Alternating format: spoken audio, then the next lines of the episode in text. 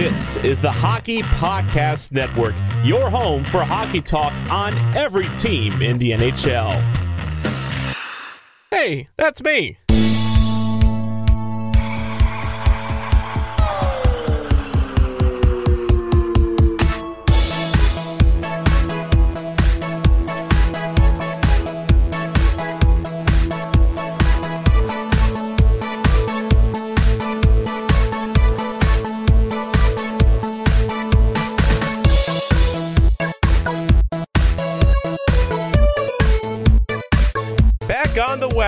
Hello and welcome to Bluenotes, your hockey podcast network home for your reigning, defending, undisputed champion of the world. St. Louis Blues. I am your host, Tom Franklin, here, and it feels so good to be talking about winning Blues hockey once again. Of course, the Blues are still on top of the Western Conference standings, but a convincing 3 0 win over the New Jersey Devils to get back on track. And uh, we will talk about that. We'll also talk about the newest St. Louis Blue, and that being uh, Marco Scandella. Uh, how was the uh, trade? It was a second and a conditional fourth round pick. Was it too much? Was it just right? We will get into that. Of course, this is episode number 42, or as I would like to call it, the David Backes episode of Bluenotes. And uh, for the David Backes episode of Bluenotes, we bring on one of our favorite teammates, our new co host for Thursdays on Bluenotes, the man they call Wagz. And uh, Wagz, I-, I got a special gift for you here. I actually have some intro music for you. Oh, it's my first intro music. I'm excited. Yes, this is going to be your intro music going forward. I have permission from the man who composed it to continue using it here on Bluenotes. And would you believe that I had Jeremy Boyer, the blues organist, compose this for you? Holy cow. I feel like I've hit the big time right now. Jeremy Boyer. Oh, I'm getting chills now. I can't wait to hear it. Well, okay, I'm only half right. Jeremy Boyer did compose this, but I didn't tell him to compose it. He just kind of did it on his own free oh, will. Burst my bubble. but but here we go. The man called Wagz joins us now on Bluenotes.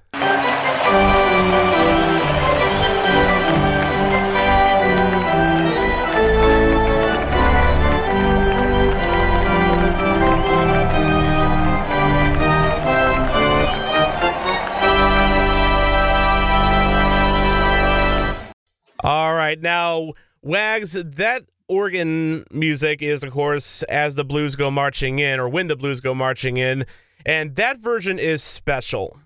Uh, that version's special. It's not the usual. Did you notice it's not the usual uh, sound from uh, the blues organist? Yeah, it definitely was in a different key and a little bit off kilter, but uh, I think I know where you're going with this one.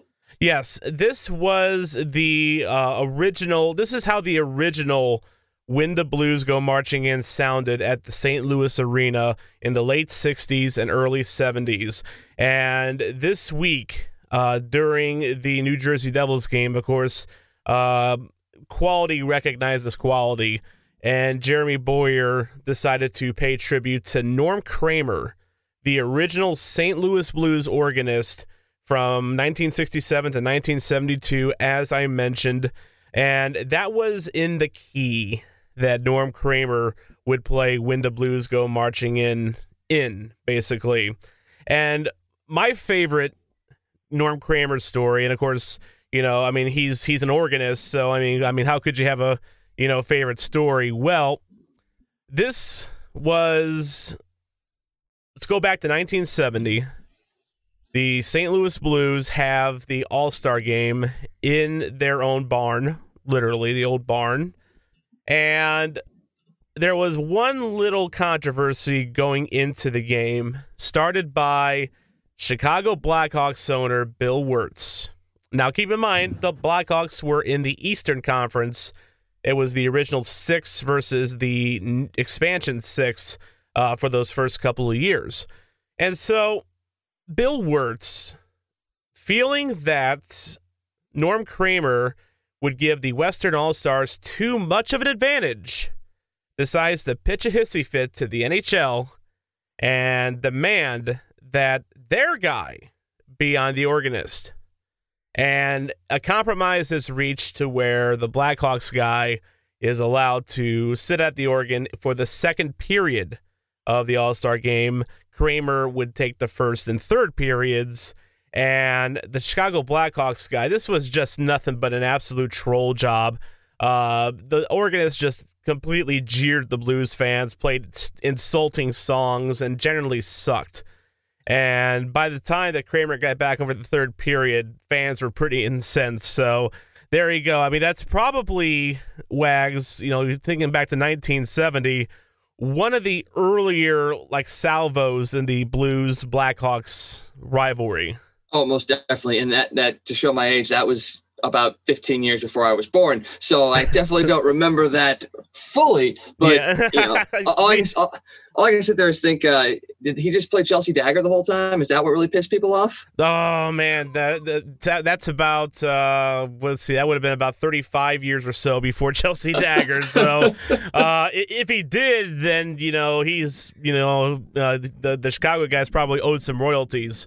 Just a you few, know for coming up with that song, just a few. So no, just just a walk down historical lane there. Uh, very nice uh, nod by Jeremy Boyer to uh, honor uh, Norm Kramer like that. He was the one that actually I think broke the news that Kramer had passed away. Really, I hadn't seen it anywhere else. So, um, but anyway, this comes on a week. Uh, we'll get to the Devils game here in just a little bit, but uh, the first thing I want to get to here is I feel like I'm vindicated a little bit, Wagz, because remember last week, you know, it was our debut episode. We were talking about what the Blues were going to do at the trade deadline. And I kept saying, you know, they need defense. They need defense. They need defense. There's a hole on defense. Even when Jay Bouwmeester was healthy, I thought the defense had some issues. Well, this week, I guess Doug Armstrong heard my cries well, no, he probably just, you know, used his own logic uh, and goes out and gets Marco Scandella from the Montreal Canadiens for a second round pick and a conditional fourth round pick. That condition is if Scandella resigns and plays over half of the Blues games, I think, uh, for, from the first two rounds. Uh, so, and, and they also retain half of Scandella's salary, which tells me, Wagz, that Armstrong is not done. What do you, what what do you think of this deal? Uh, well, first off, it's it's the deal that we probably needed. I mean, there were a couple other guys out there, like a Brenden Dillon, who could have slotted into that spot that Bouwmeester was in. Uh, someone that's defensive minded, and you look at Scandella, left-hander, so that's easily played into Parayko's side, which that seems to be where they're targeting him to be playing at. Uh, so I think the deal was was needed, and you know, like you said, we talked about it last week. They needed to do something to shore up that side and to get that defensive-minded defenseman back in there with Bouwmeester being out. Um, but you know, I, I'm I'm fine with it. Um, it. It's not a it's not one of those sexy things, but it's what was needed. As far as them, you know, retaining half the salary and, and things like that, you know, they just put Bouwmeester on LTIR. Uh, so that kind of helps a little bit. And only having to pay half a salary puts them right there up against the cap. Uh, and that's where I think we have to be very, very careful because there could still definitely be a move made. Don't get me wrong. But it's one of those that when you're up against the cap, you got to get very, very creative. And Armstrong's yes. been able to do that, but it's going to make it a lot tougher to do something. Yeah, definitely. And I thought the timing of the trade was very interesting because – the Brenden Dillon trade to Washington had just been announced. Like it was, I mean, like it felt like these two trades were like, you know, one minute here's Dillon, the next minute here's Scandella. Uh, Dillon, of course, going to Washington for a second and a third round pick. Uh, so I mean, it uh, just just kind of listening to you here, uh, Wagz. Would you have preferred Scandella to a Dillon? Oh, that's a tough one. Um, yeah. As far as far as what we gave up, I'll take Scandella every day. Oh yeah. Uh, but you know, it, it, seems just from everything that I've read, it seems that Scandella is probably more of a fit than Brenden Dillon would have been. Uh, it seems like Dillon has that passion and that that ability to fit into any lineup. Uh, but sure. Washington's been prone to. I mean, I think it's like either five or six of the last uh, five or the six last years they've actually traded for a defenseman. So it was an mo that Washington was going to go out and shore up their defense. Um, and I think Dillon has a little bit more offensive capabilities than Scandella. Plus, the Blues are are a little bit more accustomed to Scandella because he played with Minnesota for a while. Right. Exactly. And it's, you know, the, and the thing with Dillon is that, you know, he's a big hitter.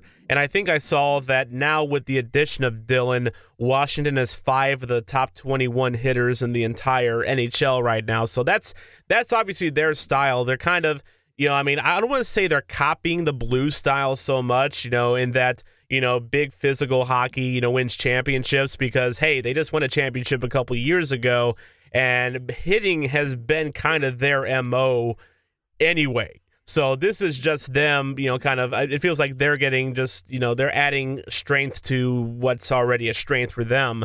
Uh, I'm with you on Scandella. I think that, you know, he's he's not a big thumper, you know, like a Dillon. He reminds me a lot of a guy that you bring in to replace a guy that plays like Jay Bouwmeester. Their playing styles, I think, are pretty similar. Uh, they're both veteran. They're both pretty smart. They play a uh, responsible defensive game.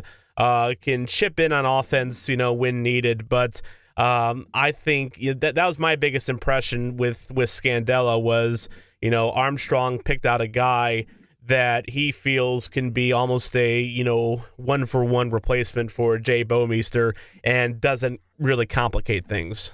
Oh, agreed. And and you also look at he plays on the penalty kill too, and that's where Bouwmeester spent a lot of time. Him and Parayko, big time on the penalty kill. Uh, looking at numbers, two minutes and 38 seconds per game on average, Bouwmeester was out there on the penalty kill. So having someone that can slide into that spot knows what it's like to be on the penalty kill, huge. Instead of throwing a guy like Mikkola in there or Faulk or something like that, you've got yeah. someone that knows what they're doing in that spot.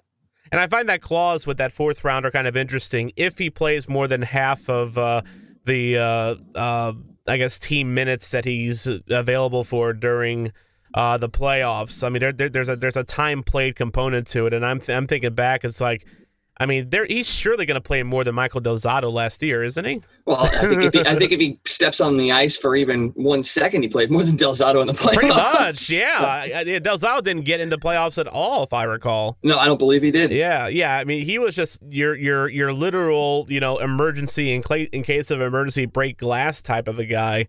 Uh, so no, I'm I'm I'm looking forward to seeing what Scandella can do. He wore he's gonna wear number six.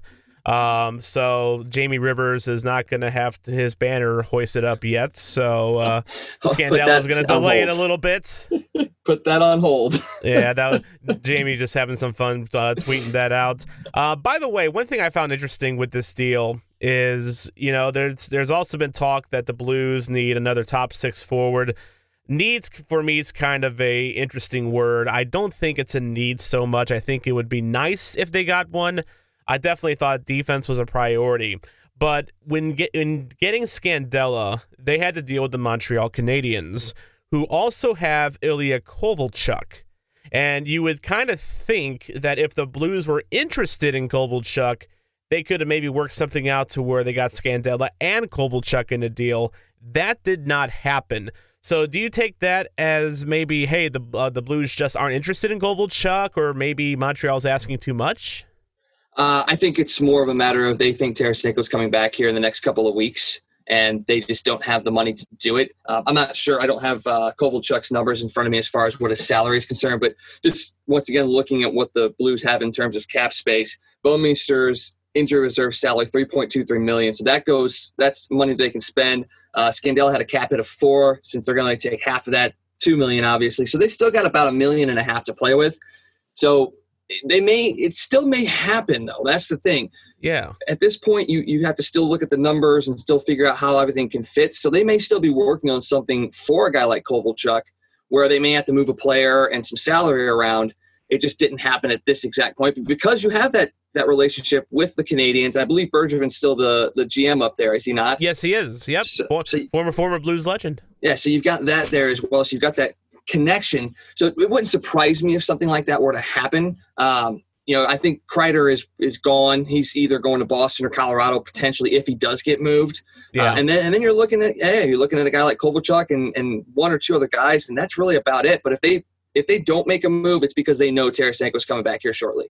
Yeah, and I kind of worry about the price that a forward will go for this trade deadline. We've already seen first round picks get moved. We've seen uh, good prospects get moved. I look at Blake Coleman, for instance, going to Tampa for a first round pick, and Nathan Foote, who is a former first rounder himself, still in juniors and still pretty highly regarded. Now, if, if if the Blues had gone out and gotten a Blake Coleman, they might be looking at something like a first round pick in Jordan Kyrou. And I don't think that the the juice is worth the squeeze for a lot of the players that are available this deadline, especially considering the fact that they're rentals. It just it just it would not seem like a very Doug Armstrong move to waste a first and a prospect on a guy that could walk in a couple of months. Oh, very much so. I mean, you, you don't see him making those type of moves because in the past they've come back and, and bid him. You know, yeah. obviously the biggest one, Ryan Miller. oh, not, not, to, not to say that who we traded eventually it didn't really hurt us in, in a long run sense. Nah. But still, I mean, you get burnt once like that, it really makes you put off from doing those things. But and now he's had success with making trades. I, I guess you could argue Justin Faulk. That's that the jury's still out on that one. Um, but that's because he signed him long term. So we'll see how that goes with the Seattle draft. And there's so many pieces that still need to go on with that yeah. before you can make an assumption. But yeah, he, he's not going to go out there and just go out for a rental unless the, the, the, the deal is absolutely perfect. And I think this one with Scandella was perfect. It wasn't much to give up, and it's an expiring contract. And it seems to be the going rate for defensemen in this in this trade market. Usually, it's about a second and maybe an extra pick there. Um, you know, and, and one thing that also I think I think that may be influencing Armstrong just a little bit is that you know whenever Doug Armstrong mentioned that he was looking at maybe adding a top six forward. Zach Sanford was being the usual Zach Sanford, and when I say that, I mean, you know, he's he's like a light switch. He's all he's on one day, off another. Lately, he's been on, and the switch has been left on. And I wonder, I mean, if Armstrong's taking a look at what Sanford is doing, and then taking a look at some of the players that are available, even a Chris Kreider, and saying, what do they add, or what would they add that we don't already get from a Zach Sanford? Yeah, that's exactly what he's looking at. I mean, why would you trade something that is maybe of equal value that you have under control for somebody that A could be a rental or B may give you that amount of, of product production or may not. Uh, you know, with Sanford, he's been so streaky in his career, but we've seen that with Steen. I mean, we saw that with David Backes when he was here. He start he used to start off season super slow and yep. then turn it on at the end. You saw what Sanford could do in the playoffs last year, especially against Boston. Now we're seeing what he's able to do right now. It's just a matter of being able to keep it long term. And then you look at the same thing with Thomas and Kyrou. Thomas last year, Kyrou this year. Some of these guys, it takes a little while for them to really get going.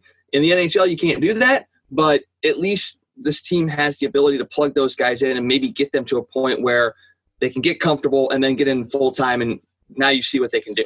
Yeah, definitely. And you still have guys that can come in and pop in multiple goal games like an Ivan Barbashev, who you know had two goals against New Jersey on Tuesday night. So I guess we can kind of transition into the Devils game right now. So uh, a five game losing streak, you know, for for the Blues. Their record was like two two eight and two, I think, over their last twelve. It was it was a very rough run, and even before the Jay Bouwmeester thing, even before the All Star break, really just a mid season season kind of a swoon for the Blues. And uh, against the Devils this week, you know, of course, the Devils, you know, they're a team that are, you know, selling the farm. You know, they're kind of stripping things down, getting ready for a long term rebuild, it looks like. But, you know, still to have a 3 nothing win for me answers a couple questions. It answers number one, yes, they can get secondary scoring. Barbashev getting two goals. And then the other thing it tells me is that, hey, don't write off uh, Jordan Binnington just yet. You know, there's been a, some a little bit made about Binnington maybe being tired. You know, he uh, he's getting a heavy workload. Um, you know, maybe the you know people are wondering if the clock has struck 12 on Jordan Binnington and his you know kind of Cinderella story, but. Uh, uh, he looked he looked pretty good Tuesday night, and uh, it'll just it'll just it's just a three nothing win after the run they've had. That's got to feel good, Wagz. Oh, it certainly does. And you look at what they did against Nashville over the weekend, even though they lost those games, you could tell second half on Saturday and then pretty much the entire game Sunday, the team really it started to look like it used to, where they were clicking, they were getting opportunities, they had zone time, passing, success on the power play. Even though they weren't scoring, they were getting opportunities. And even last uh, on, on Tuesday night, you look at it could have been a six nothing game. Louis Domingue was phenomenal for the Devils. Uh, Absolutely. I mean, that, that, that, pass that Steen made to Kyrou that went up the knob of his stick, that was a goal nine out of ten times. So yeah. the, the team has looked good over the last, you know, really essentially week we thought going into this season that there was going to be a, a, swoon at some point. I thought it was going to be early December, mid December, that sort of time frame. It just so happens it's end of January into February, and, and it looks like they hopefully now are coming out of it. Yeah, exactly. And this is a good time to start coming out of it here because we are getting really into the final stretch here. We're going into the final quarter of the season here. And, you know, I, I look at the standings now, and it's, you know, the Blues have been, I mean, I think they've played well enough you know, I mean, I mean, they haven't been like truly hideous or anything the last, you know, during this run. Um, but they have allowed Dallas to creep back into this. They've allowed uh, Colorado to creep back into this. And you know, going into the playoffs, Wagz. I mean, which which one of those two teams do you fear the most? Do you, I mean, do you do you, do you, do you see you know Dallas and Ben Bishop and knowing how he is in the playoffs and kind of you know, worried about facing that again, or you know, does does Colorado and and that and that amazing first line? I mean, what who scares you the most? I mean, the, the one that scares me the most is Dallas. Uh, I mean, you don't want I don't want to go up against Colorado because of that first line, but they have dealt. I mean, Mikko Rantanen's out for a couple weeks now. They still have Nazem Kadri out. Uh, Philipp Grubauer is out now as well. So they're dealing with a lot of injuries. They scare me, but not as much as Dallas. If if Colton Parayko doesn't shock Ben Bishop with that shot to the collarbone in game six, I don't think the Blues win game seven. I think Ben yeah. Bishop played out of his mind in that series. And the fact that they have multiple lines that can score, they have a good power play, a good penalty kill. They finally figured out how to play defense, and then they've got Bishop in goal. Dallas is the team that scares me the most. And this, you know, I picked them last year to win the division and possibly go to the cup. I didn't pick them to do that this year, but don't be surprised if they're the team that represents the West this year. No, I, I, I predicted, uh, you know, when this season started that, you know, Dallas would be the Blues' biggest threat this year. And that does kind of go back to that series, Wagz. You know, I, I don't know about you, but that series I gave me PTSD. It was it was such a stressful series watching Bishop stop shot after shot after shot. And it's like now now when I see the stars, you know, take the ice against the Blues, I, I Metallica's one starts playing in the background. You know the the opening uh, riffs, the helicopter in the background, and I start getting the shakes a little bit just because I'm with you. They're they're the team that scares me the most. I mean, just Ben Bishop becomes an absolute demon in the playoffs, and I think this year Dallas is better than they were last year, just around him. So, uh, yeah, I, I'm. It, it's my hope my hope that it still ends up being Blues winning the division. So that way, in the first round, you have Colorado and Dallas, hopefully, you know, kicking the crap out of each other, you know, for a for a traumatic Game Seven series. Because uh, to me, it, it, if it ends up being Dallas again in the second round, I, I don't know if I, I, don't know if they I don't know if they can crack Bishop and, and that team this time.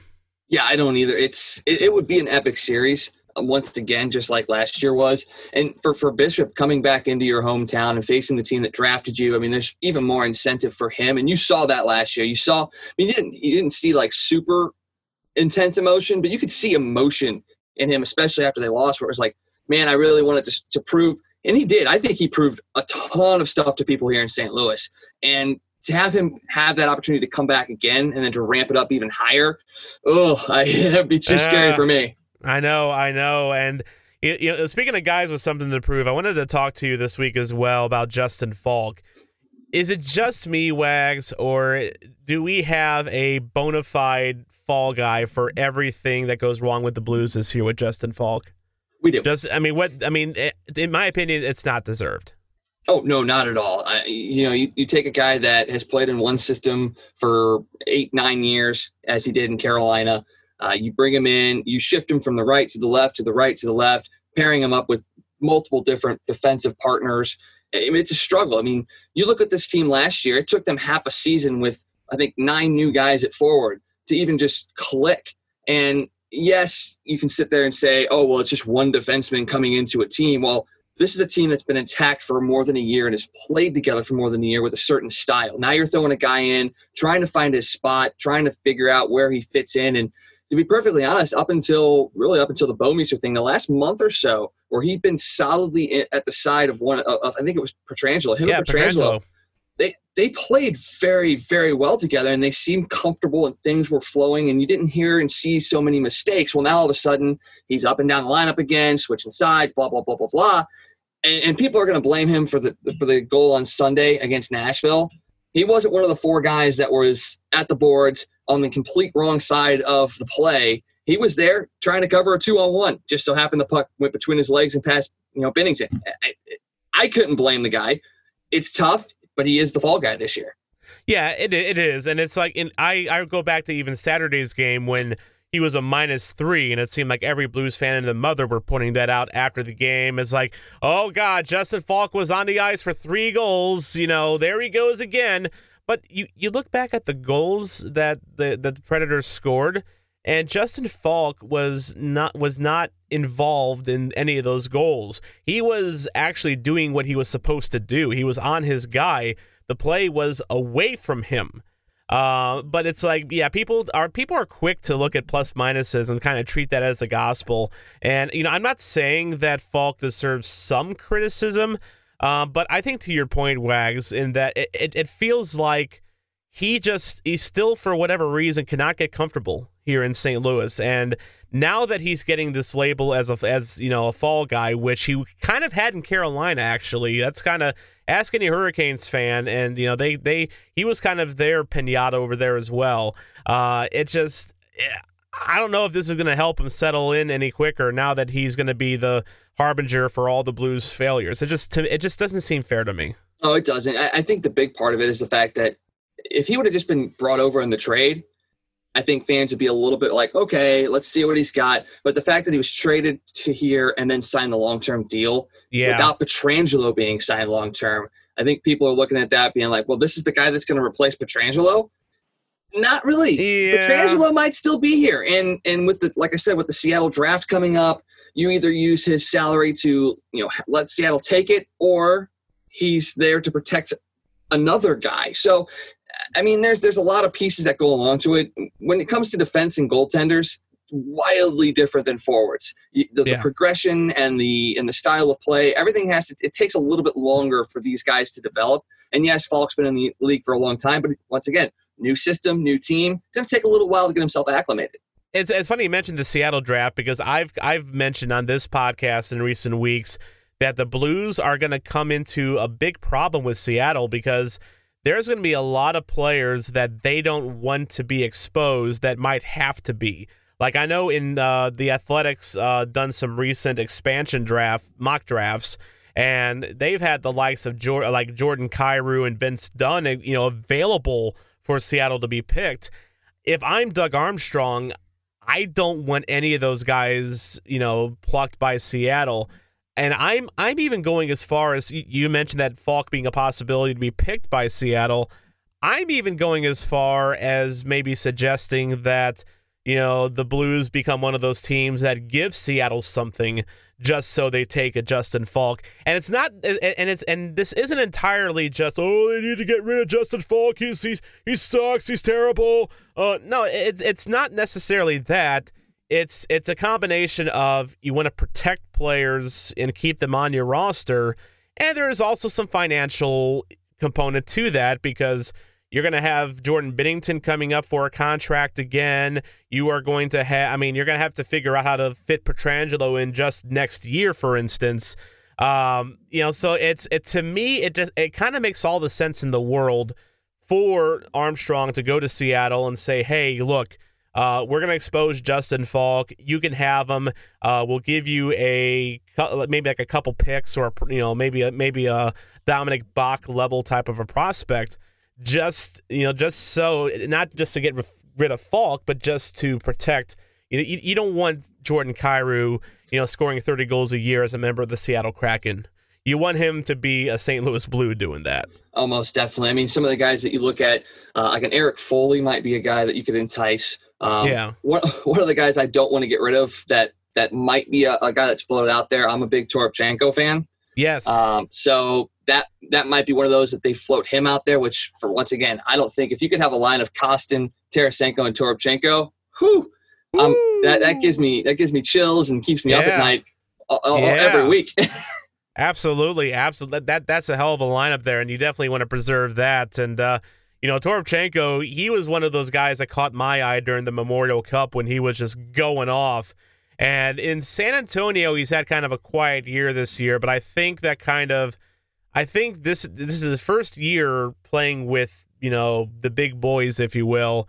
And it's and, and to me, it seems like he's just adjusting. You know, and and also one thing to consider a lot of people might look at you know Toropchenko's stat line in San Antonio and say oh well he's struggling keep in mind that when you're in the AHL uh, and you do have the ability to control how your coach handles your players unlike the Chicago Wolves which is a whole nother story but with the San Antonio Rampage you can tell the coach hey have them focus on this you know on this aspect of the game and this aspect of the game and from all accounts it sounds like Toropchenko is picking up some of the you know more secondary uh, things that he needs to do to be successful in the league.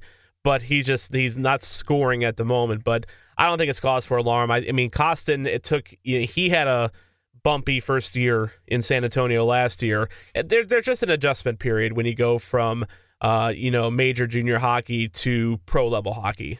Oh, definitely. And and if the Blues are looking, like you said, uh, of a of an AHL team that they have control of the coaching staff and the style, they're not necessarily looking at point production. It's are you following the system? Are you advancing along the track that we want you to advance along? And that's really all they're looking for. And that's what's going to make the next well next year really intriguing is what's going to happen there.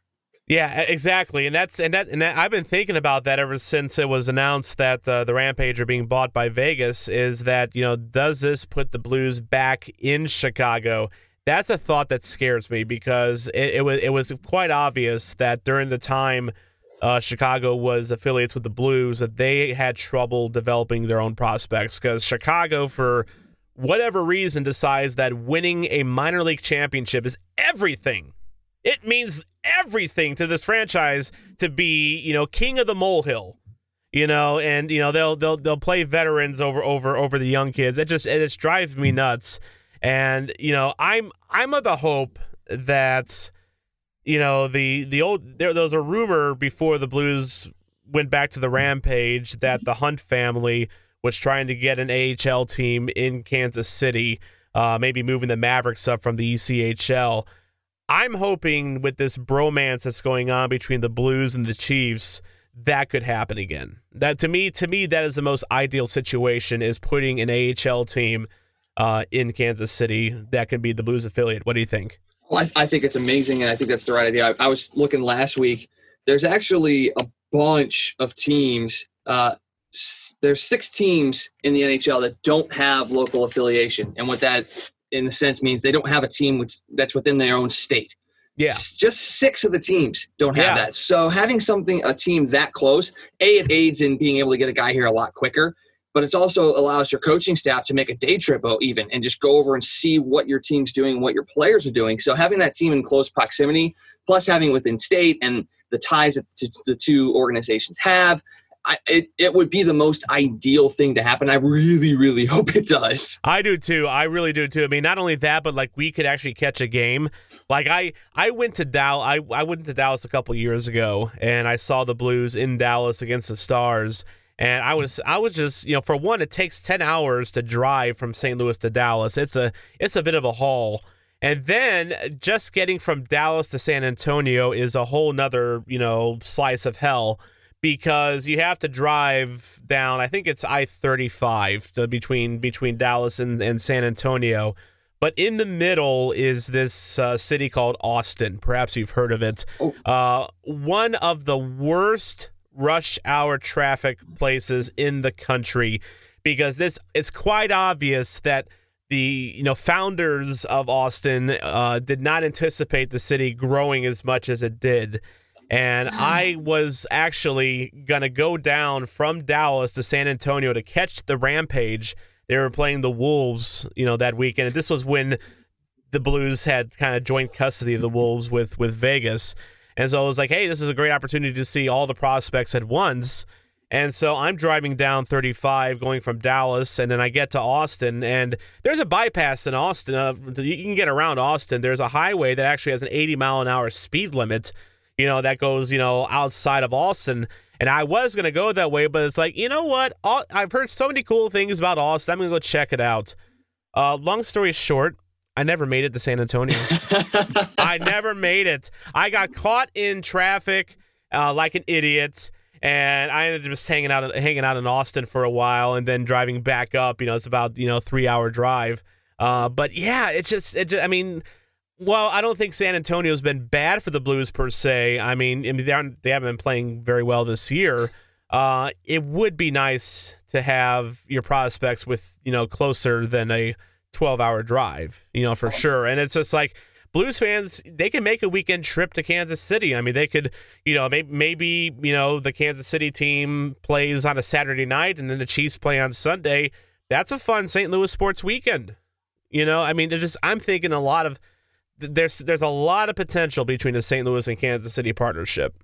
I, and, and I hope it happens. Well, and the NHL was looking at Kansas City as well. I mean, back well back in the back, the days of Pittsburgh before Lemieux took over. You know, there yep. was preliminary talks about that. They've got the new arena down there that's NHL quality. Uh, th- there's a lot of signs that are pointing to Kansas City being a part of the NHL's future.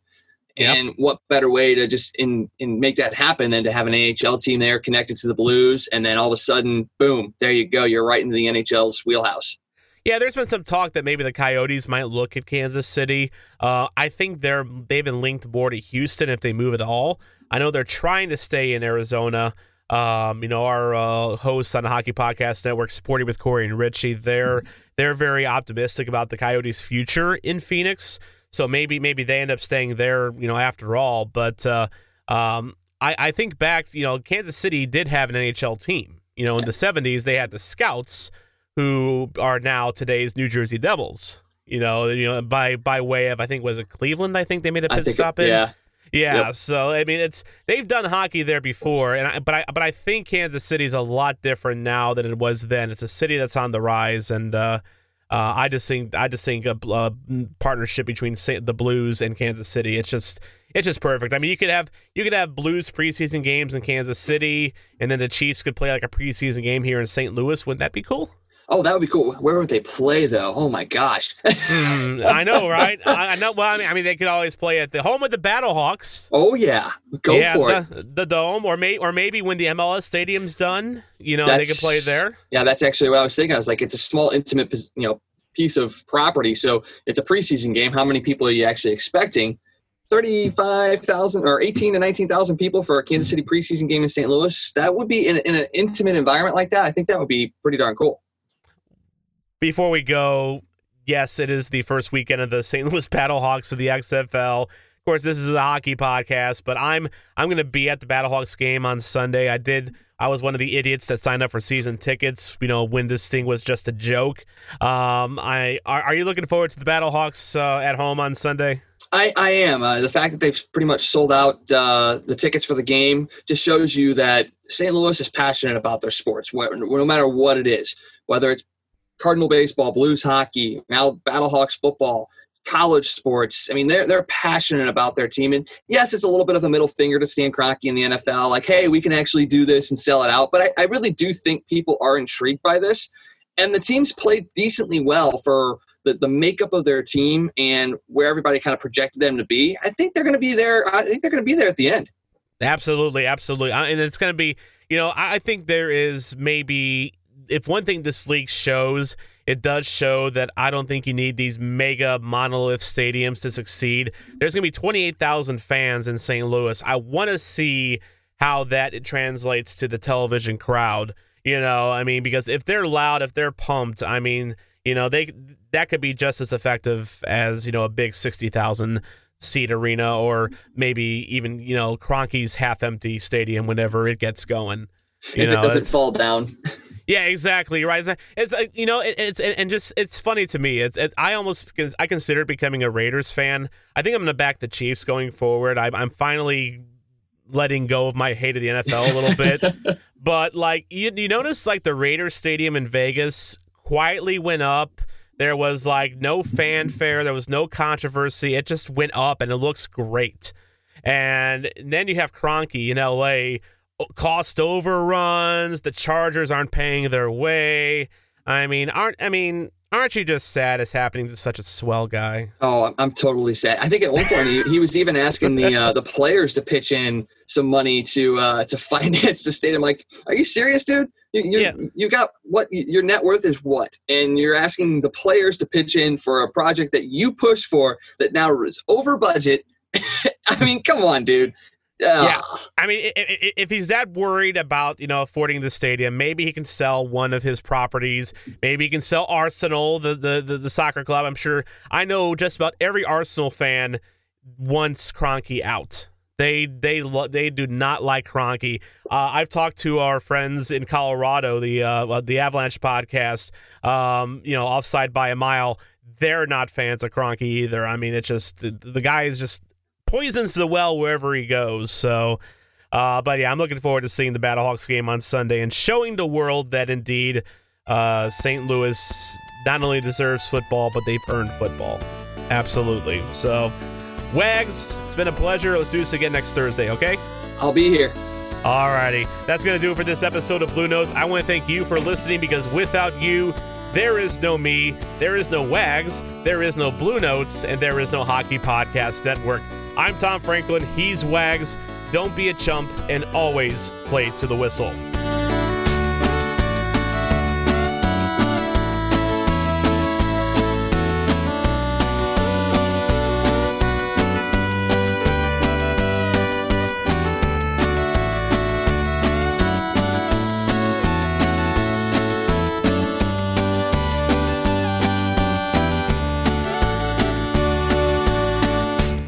Listening to the Hockey Podcast Network on Twitter at HockeyPodNet.